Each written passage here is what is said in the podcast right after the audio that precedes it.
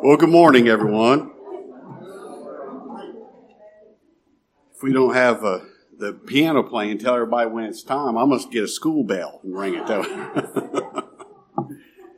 It's good to see everyone this morning. If you would open your Bibles with me to Ephesians chapter 5. Ephesians chapter 5. Before we begin, let's bow before our Lord and seek His blessing. Our Father, which art in heaven, holy and reverent is your matchless name. And Father, we come before you this morning with reverence, with fear and trembling, knowing that we come before the God of heaven and earth. And Father, how thankful we are to while we come reverently be able by your Spirit to come boldly and confidently pleading the merit in the blood, the righteousness of our Lord Jesus Christ. And Father, I pray that you would bless us this morning with your Spirit, enable us to look into your word and to see the Lord Jesus Christ, to see him, to believe on him, to rest in him. Father, in everything that's said and done here today, let it be done to the praise and the glory of the name of Christ our Savior. Let us lift up his his character, his person, the sufficiency of his person, that your people might be enabled to worship. If he's lifted up, we'll be able to worship. What we pray for ourselves, we pray especially for our children's classes going on at this time. And wherever your people meet together, Father, bless your word where it's preached. Father, we pray you'd be with your people who are in times of sickness and heartache and sorrow. Father, we pray your hand of healing and comfort and direction be upon them, that you would be pleased to deliver them quickly. Now, Father, all these things we ask, and we give thanks in that name which is above every name, the name of Christ our Savior. Amen. Now, I have a huge, huge subject this morning. I've titled the lesson, What the Will of the Lord Is. Our text is one, just one verse, verse 17 of Ephesians chapter 5. Wherefore, be ye not unwise, but understanding what the will of the Lord is. Now, I'll confess right from the beginning, I feel very inadequate to talk about what the will of the Lord is, and everybody should feel that way. I think it's wise to, to, uh, be a little leery of somebody that says, "Oh, I know what the Lord's will is," you know, and, and all the time. I know I see the Lord's will. I know what the Lord's will is in this. I think we ought to be mighty careful about that. You normally when we think about what is the will of the Lord, we think, what is God's purpose? What is God accomplishing in through the events that He's bringing to pass you know, to me and, and around me?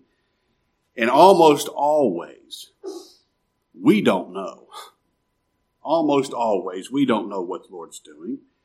I don't know what the Lord's going to accomplish, you know, through the, the different things that He's doing. And how can we? How can we? We're finite creatures of the dust. God's the eternal creator. We're sinful creatures. God is holy. God is eternal. God is spirit. How can we know what God's doing? We don't. We simply don't. Now, even though all that is true, Paul tells us here in, our text that we can understand what the will of the Lord is in some things. There's some things about the will of the Lord that are given to us to understand. Now, without a doubt, there are things about the will of the Lord we're never going to know. We'll never understand. But there are some things about the will of the Lord that we do know. And we know them because the Lord's been pleased to reveal them to us. Deuteronomy 29 verse 29 says, The secret things belong unto the Lord, the Lord our God, but those things which are revealed belong unto us and our children forever. We know them because the Lord's been pleased to reveal them to us. And everything that I know about the will of the Lord comes directly from the Word of God. That's the only way I can know anything about, about the will of God. Everything else is just a guess. it's just a guess. And I'll give you a few things that I know about the will of the Lord. And it struck me as I began studying this lesson, you know what I said? I feel very inadequate to discuss, talk about what is the will of the Lord. But as I looked through scripture, this is what I found. We know more about the will of the Lord than we might think. I went through God's Word looking at what the will of the Lord is, the things that we can understand. And I had to cut a bunch of stuff out because I don't have time to deal with them in the time allotted this morning. So there are more things about God's will than we think we know. There, it, it, at least if we'll take the time to find out about them from God's Word. So the first thing I know is this the will of the Lord is eternal. Look back at Ephesians 1, verse 9. Having made known unto us the mystery of his will. Now God's made this known unto us, the mystery of his will, according to his good pleasure, which he hath purposed in himself. Now God's made known unto us the mystery of his will, the mystery of how he saves sinners. And he does it, he lets us in on that, he reveals that to us through preaching. Well, when did God purpose this will in himself? Well, verse 4 tells us is before the foundation of the world. See, it's eternal. God's will doesn't have a beginning and it doesn't have an ending. It'll never change because God never changes. And that makes God's will eternal. Look at Ephesians 3 verse 9. And to make all men see what is the fellowship of the mystery, which from the beginning of the world hath been hid in God, who created all things by Jesus Christ, to the intent for this purpose that now, under the principalities and powers in heavenly places, might be known by the church the manifold wisdom of God according to the eternal purpose which he purposed in Christ Jesus our Lord. God's will is eternal. All right, number two, look back at Romans chapter 12. The will of the Lord is always perfect and good. Ephesians 12, verse 1. I beseech you, therefore, brethren, by the mercies of God, that ye present your bodies a living sacrifice, holy, acceptable unto God, which is your reasonable, reasonable service. And be not conformed to this world, but be ye transformed by the renewing of your mind, that you may prove what is that good and acceptable and perfect will of God. God's will is always good, it's always acceptable, it's always perfect. Now that's good for us to, to remember when God does something and we don't understand it. Even when it hurts. We need to remember this. The will of the Lord is always perfect and good. Everything He does is perfect and good. All right, the third thing, look at Hebrews chapter 6. The will of the Lord is immutable. That means God's will can never change. Hebrews 6, verse 16.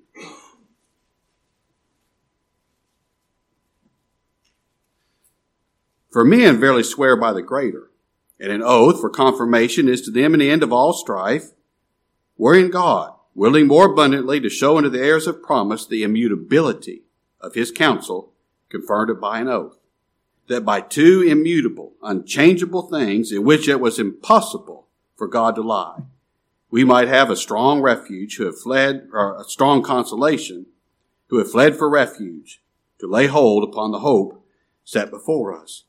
That word counsel in verse 17, the immutability of his counsel, that word is will. God's will is unchangeable because God's unchangeable. And the writer to the Hebrews says, now this has been written for our comfort, for our consolation. If we've laid hold on Christ and believe Christ, here's our comfort. If Almighty God purposed to save you before time began, then you will be saved in time.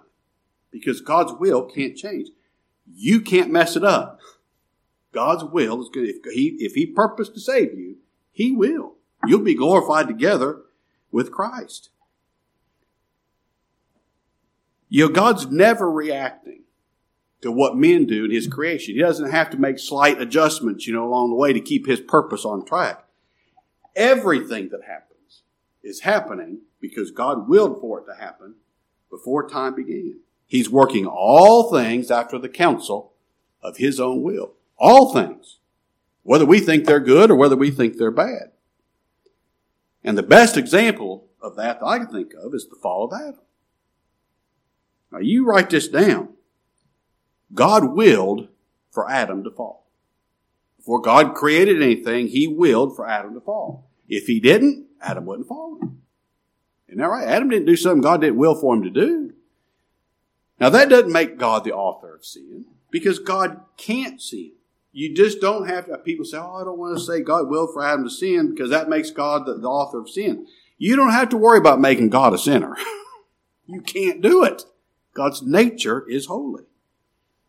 Adam's fall was the will of God being carried out so that God's purpose of the redemption of his people through the sacrifice of Christ could be carried out about 4,000 years later. That was God's will coming to pass. That's God's will, whether I completely understand it or not. I just know it's God's will because His will is unchangeable. Now, that's some of the characteristics of God's will. But you might be wondering, well, what's God's will for me? What's God's will for what I should do with my life? Well, I can't tell you with any degree of certainty whether you should take this job or take this job. I, I, can't tell you what house you should buy. I can't tell you what color you should paint it. I mean, I, God has a will for it, but I don't know what it is. I can't tell if you should do this, that, or something else. I don't know what God's will is in all those things. I don't know because the Lord hadn't told us in His Word.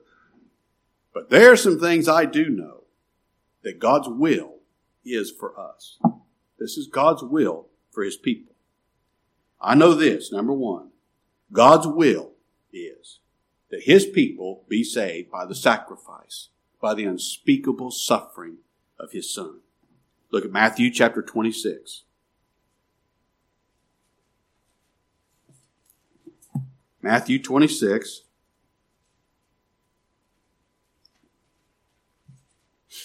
Verse 39.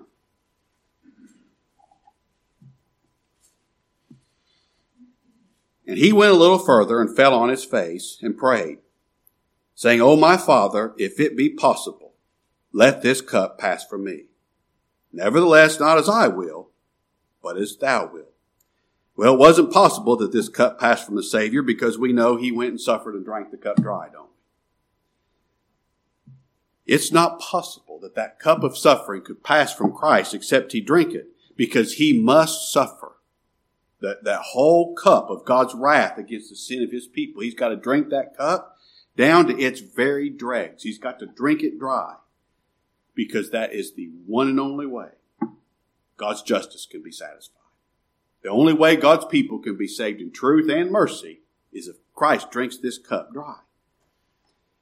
Now, if it's God's will that God's people be saved by the doing and dying of Christ, by His obedience and by His sacrifice, Him and Him alone, if that's God's will, let's preach it. Let's never compromise it. If it's God's will that, that His people be saved by the sacrifice of Christ alone, we'd be mighty wise to pray and ask God, Lord, give me faith to trust my salvation to Christ alone. Because that's God's will. That's His will. All right, number two, look at John chapter 4. God's will is that salvation be accomplished by the Lord Jesus Christ alone, that he accomplished the work by himself. John chapter 4, in verse 34. Jesus saith to them, My meat is to do the will of him that sent me, and to finish his work.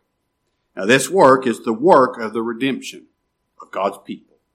And I'm telling you, the Lord Jesus Christ got the job done. Hebrews 10 verse 10 says, By the which will we're sanctified through the offering of the body of Jesus Christ once for all. He said, he said, it's my meat to finish his work. He finished it, didn't he? That's what he cried on the cross before he gave up the ghost. It's finished. He finished the work.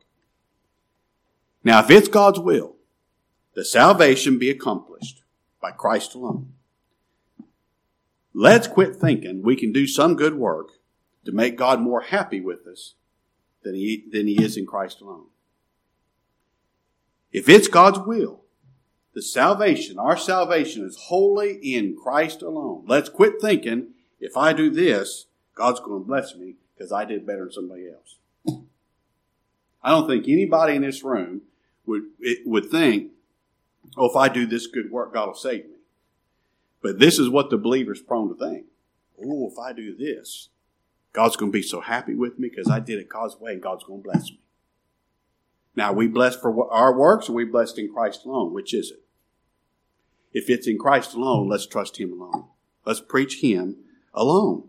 A believer will do good works without any question about it.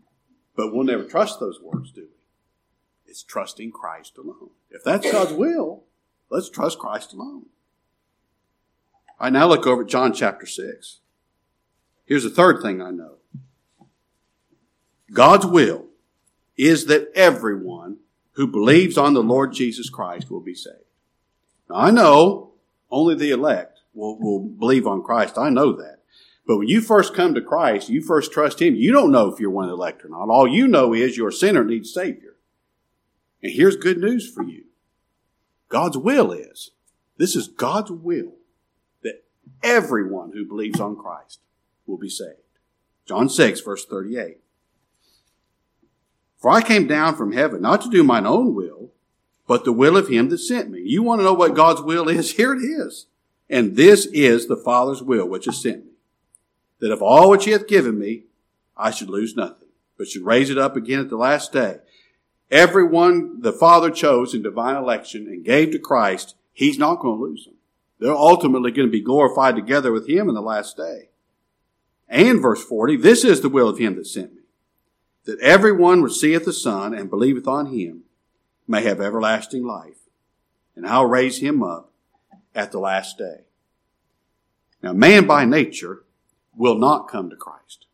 Man by nature will not believe on Christ. Now, it's God's will everybody believes on Christ have eternal life, but man by nature will not, cannot believe on Christ. What a contrast our will is to God's will. Look back at page John 5, verse 40. and you will not come unto me that you might have life. You will not. Now that is our nature compared to God. Our nature is we will not believe. God's, God's will is everyone believes on the Son will have eternal life. Well, that's our nature. But don't fear. Don't fear.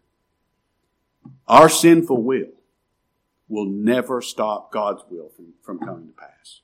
Never. God's going to draw all those people that He chose to save in Christ, He's going to draw all of them to Christ so that they believe on Christ alone. That's what He says in verse 44, John 6. No man can come to me. We don't have the ability to come to Christ except the Father which sent me draw him. And I'll raise him up at the last day. It is written in the prophets, and they shall be all taught of God. Every man therefore that hath heard and hath learned of the Father cometh unto me. The Father's going to see to it. The Father's going to see to it that His people are drawn to Christ and they believe on Christ. Now, like I said earlier, I don't know what God's will is. If you should take this job or this job, or if you should do this or you should do that or you should do something else, I don't know. But here's what I know, and what I know makes me mighty happy. It's God's will that everyone that believes on Christ will have eternal life. Now that makes me determined to keep preaching Christ so that you and I will believe on him. I don't, I don't know who it is God will save, but I know this. It's God's will to save his people through the preaching of Christ so that we'll believe on him. And I hope we'd all pray that God give us faith to believe on him. I want that faith to believe on Christ, don't you? Oh, I want it so desperately. Because it's God's will. If I believe on Christ, I'm going to have eternal life. And I'm right interested in that. I'm real interested in that. All right, here's the fourth thing I know about God's will. Look back at John chapter 1. God's will is to give his people spiritual life through the new birth. John 1, verse 11. He came into his own, and his own received him not.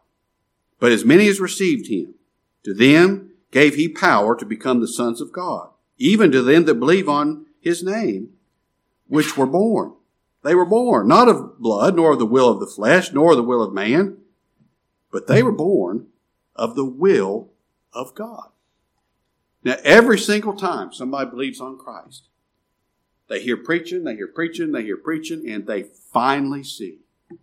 They finally believe on Christ. You know what that is? That's the will of God being carried out. That's exactly what it is. You know, a person just doesn't up and decide, you know, I'm going to believe on Jesus. I'm going to let Jesus into my heart. A person just doesn't up, up and decide that. That person believes on Christ because they can't do anything else. You know why they can't do anything else? They've been born of God. They've been given, a, a nature's been born in them that can't trust anything but Christ. That's why they believe. And it is the will of God that this spiritual life in the new birth be given by the preaching of God's word. James 1 verse 18. Of his own will. Now this, this new birth happens by God's will. Of his will begat he us. Caused us to be born again. How? By the word of truth. By the word of truth. Now, since it's God's will to give his people life in the new birth by the preaching of his word, let's be determined to preach nothing but Christ to our generation. Nothing but Christ. Several of us were together yesterday evening and talked about some, some preachers, some men we loved of the past. The Lord's called them home. They're not here anymore, not preaching anymore. And I mean, these, these, I mean, they were preachers. I mean, Lord, wow, they were preachers. But they're gone. It's my prayer God will make you and me faithful to preach this gospel to our generation, to the next one coming up. Because if God's going to give life to anybody, I tell you how He's going to do it by the preaching of Christ. Then let's preach preaching. Fifth, I know this about God's will. You know where to pray for it. We're to pray that God's will be done. That's how the Lord taught us to pray, isn't it? Thy kingdom come, thy will be done on earth as it is in heaven. How often are we guilty of praying, Lord, my will be done? this is what I want to happen. My will be done. Our Lord taught us to pray, Thy will be done. And I tell you, the best way I can think of to have our prayers answered, for God to give us what we ask for in prayer, is to pray for what God already promised to do. He's going to do what He promised to do. Well, our prayers be answered if we pray for it. Now, I say that, and let me tell you this about prayer. We can, and we should, pray about whatever it is that the Lord lays upon our heart. We should always pray. Pray about all things at all times. But as we pray for, for what it is that, that we desire, what, you know, we, um, there's just so many things. But as we pray, always with this being the most important thing. Lord, thy will be done. Now this is, this is my desire, but, but Lord, thy will be done. We should pray about whatever it is that's on our heart. And when the Lord finally shows us that's not my will. Quit. Quit praying about it and move on because the Lord show, already showed us that's not my will. We're to pray for God's will, not our will. I know that. That's, that's, the only, that's the only way we should be praying. All right, now here's the sixth thing. Look at 1 Thessalonians chapter 5. God's will is that you and I be thankful. 1 Thessalonians 5, verse 16.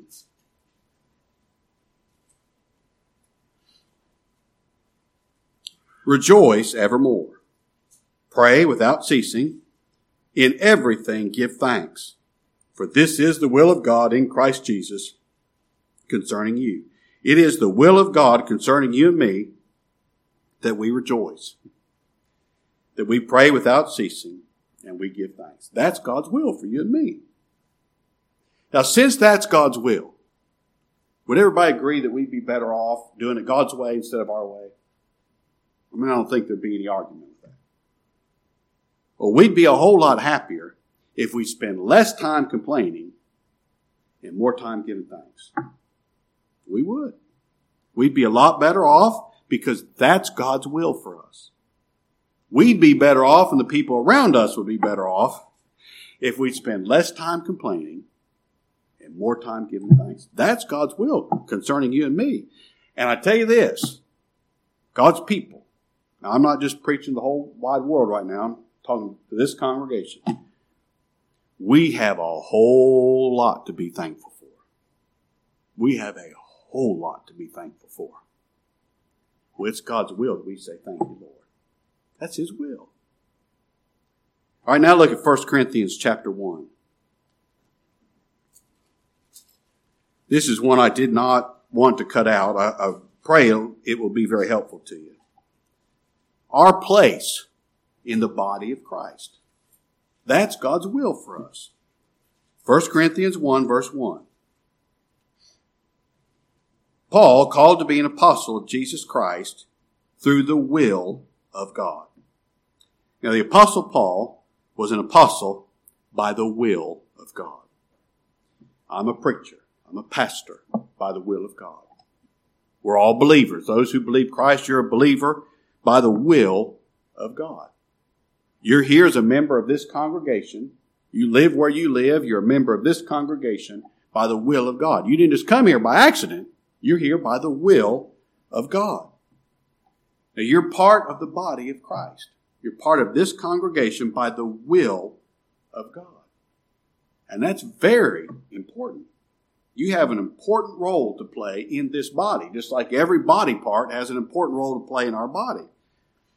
And someone might think, you know, I'm not very important. I don't even want to be seen. I don't even want to be recognized. I just, you know, the, the want to be the little toe in the body. You know, it's always covered up by shoes. Well, you, maybe you are the little toe. Maybe. Have you ever tried doing without your little toe? Have you ever stubbed it real bad and it turns purple and swells up? How's the rest of your body feel? Pretty miserable, doesn't it? Pretty miserable. Your whole body's going to limp and hurt. You remember this. Every member of God's body, the body of Christ, is important because they're important to Him. They're important enough to Him to die for it, whether it's the little toe or whether it's the nose or the eye or the hand. Is important enough to Christ to suffer and die for it. Then we ought to be important to one another, shouldn't we? And you think, well, I can't, I can't do, it? you know, a lot. Well, I'll tell you what, be diligent about doing what you can do. Don't think about what you can't do. Be diligent to do what you can do. Do whatever it is that you can do to help the gospel be preached in our town, to our families, to our children, to our loved ones. You say, well, I can't, can't do a lot. Well, I'll tell you what you can do. You can pray and ask God to bless His word. You can pray and ask, Lord, give us a message. Give us a message from you today. Enable the preacher to preach it so I can hear it and enable me to hear it. I'll tell you, that's, you can't overestimate, you can't say how valuable it is to pray and ask God to bless us as we meet. You can give what the Lord's enabled you to give to, to pay the bills. I mean, you know, money's not the most important thing, but now we ain't going to have lights and air conditioning without it. you know, I mean, you can give. You can go to somebody and give them a smile. Give them, give them a kind word. Let's let them know you care. I mean, just as such a simple gesture, you wouldn't believe how far that goes. You can go cry with those who are crying, and you can go laugh with those who are laughing. Those kinds of things are invaluable to the body of Christ. They're valuable to people. And I'll tell something, tell you something else you can be. You can be faithful. You can be faithful to come to the service as much as is humanly possible you can be faithful to come to the service. And you wouldn't believe how important that is. It, it's encouraging to the pastor, it's encouraging to others that to just to know, boy, this person, if they're in town, they're not sick, they're going to be here. I mean, they're going to be here. It's a, what a great example for our children, for our young adults, that you just keep showing up every week, every Sunday, every Wednesday, every Sunday, every Wednesday. And I tell you what that person ends up being.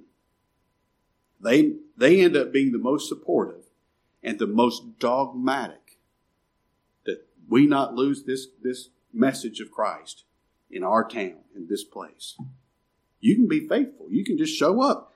You wouldn't believe how helpful that is. We're all part of the body of Christ by God's will. Now let's just do willingly, happily, what God's given us to do, what I can do.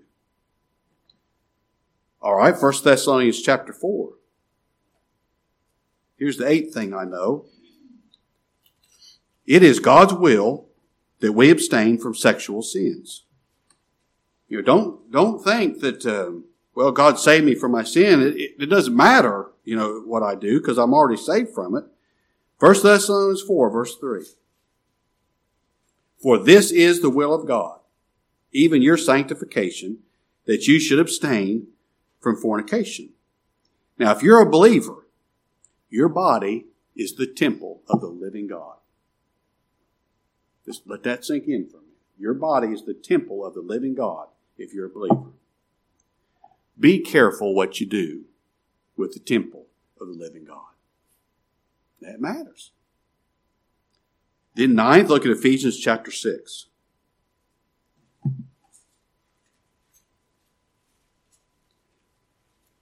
It is God's will that we do this from the heart.